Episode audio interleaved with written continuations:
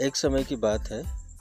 बारिश के कारण जंगल में हर तरफ़ हरियाली छाई हुई थी। एक गधा हरे हरे घास का लुत्फ ले रहा था।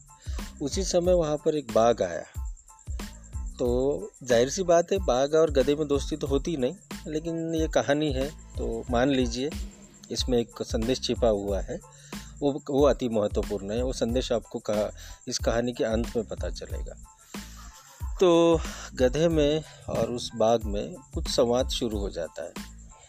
और संवाद होते होते शेर बोलता है कि माफ़ कीजिए। बाघ बोलता है कि, अरे, क्या हर तरफ़ हरियाली है? ये घास कितनी हरी हरी है? तो गधा बोलता है, ये घास हरी नहीं है, ये तो पीली है। बाघ बोलता है, नहीं भाई, ये तो हरी घास है, अब तुमको पीली कहाँ से दिख रही है? अपना चश्मे का नंबर अगर चश्मा लगा नहीं है तो चश्मा चेक करो आके चेक करो, चश्मा लगा लो या फिर चश्मा लगा है तो उसका नंबर चेक कर लो। तो गधा कहाँ पीछे हटता, बोलता है, नहीं भाई, आप अपना चश्मा चेक करो या फिर चश्मा नहीं लगाया तो आँखें चेक करो, घास तो पीली ही है। तो दोनों में खुद, खूब विवाद हुआ। बाघ बोल रहा था कि घास हरी है और गधा बोल रहा था, घास पीली है। अब क्या करें? दोनों दोनों इस नतीजे पे पहुँचे कि इस बात का निर्णय तो महाराज ही दे सकते हैं। तो ज़ाहिर सी बात है कि जंगल के राजा तो एक ही है, लायन, सिंह, शेर।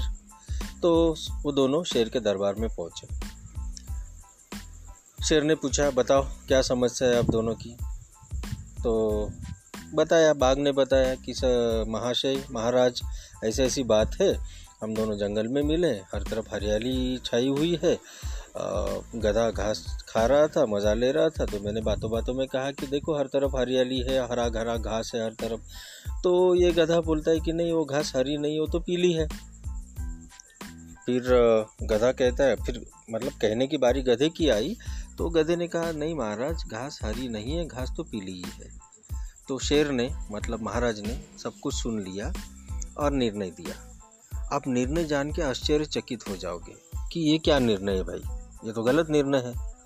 तो निर्णय क्या था? शेर ने कहा, इस बाघ को जाके इसको पकड़ लो पहले तो इसको अरेस्ट करो, इसको एक साल की सज़ा दो और साथ ही साथ इसके ऊपर पचास कोड़े बरसाओ।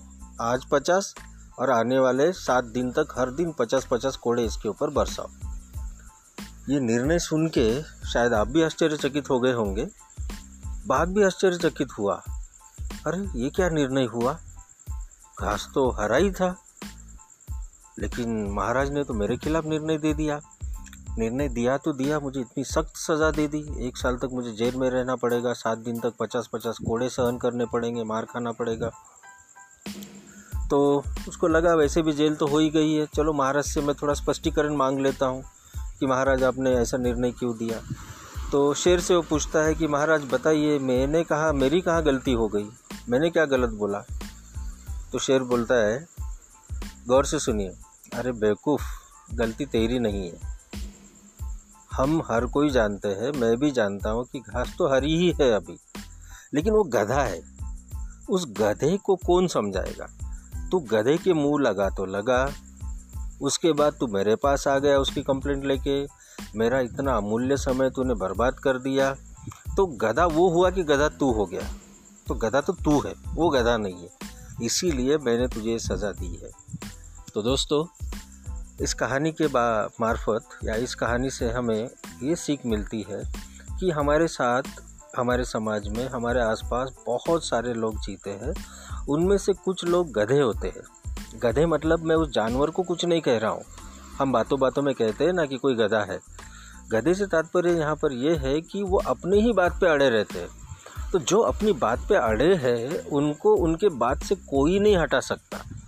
ऐसे में हमें अपनी शक्ति, अपनी एनर्जी खर्च नहीं करनी चाहिए। अगर गधे ने कहा था कि घास पीली है तो बाघ को मान लेना चाहिए था, लेकिन बाघ ने वो बात मानी क्या? नहीं। और वो शेर तक पहुँच गया। और शेर ने क्या किया फिर? क्योंकि वो तो न्यायाधीश है, वो तो महाराज है। तो शेर ने ये किया, इसको समझाया कि तू तो समझदार है ना ये बाघ, तू तो समझदार है ना, तू उसके मुँह क्यों लगा? और इसीलिए तुझे ये सज़ा मिल रही है। तो दोस्तों, आपको ये कहानी अच्छी लगी होगी। बहुत बड़ी सीख है इसमें।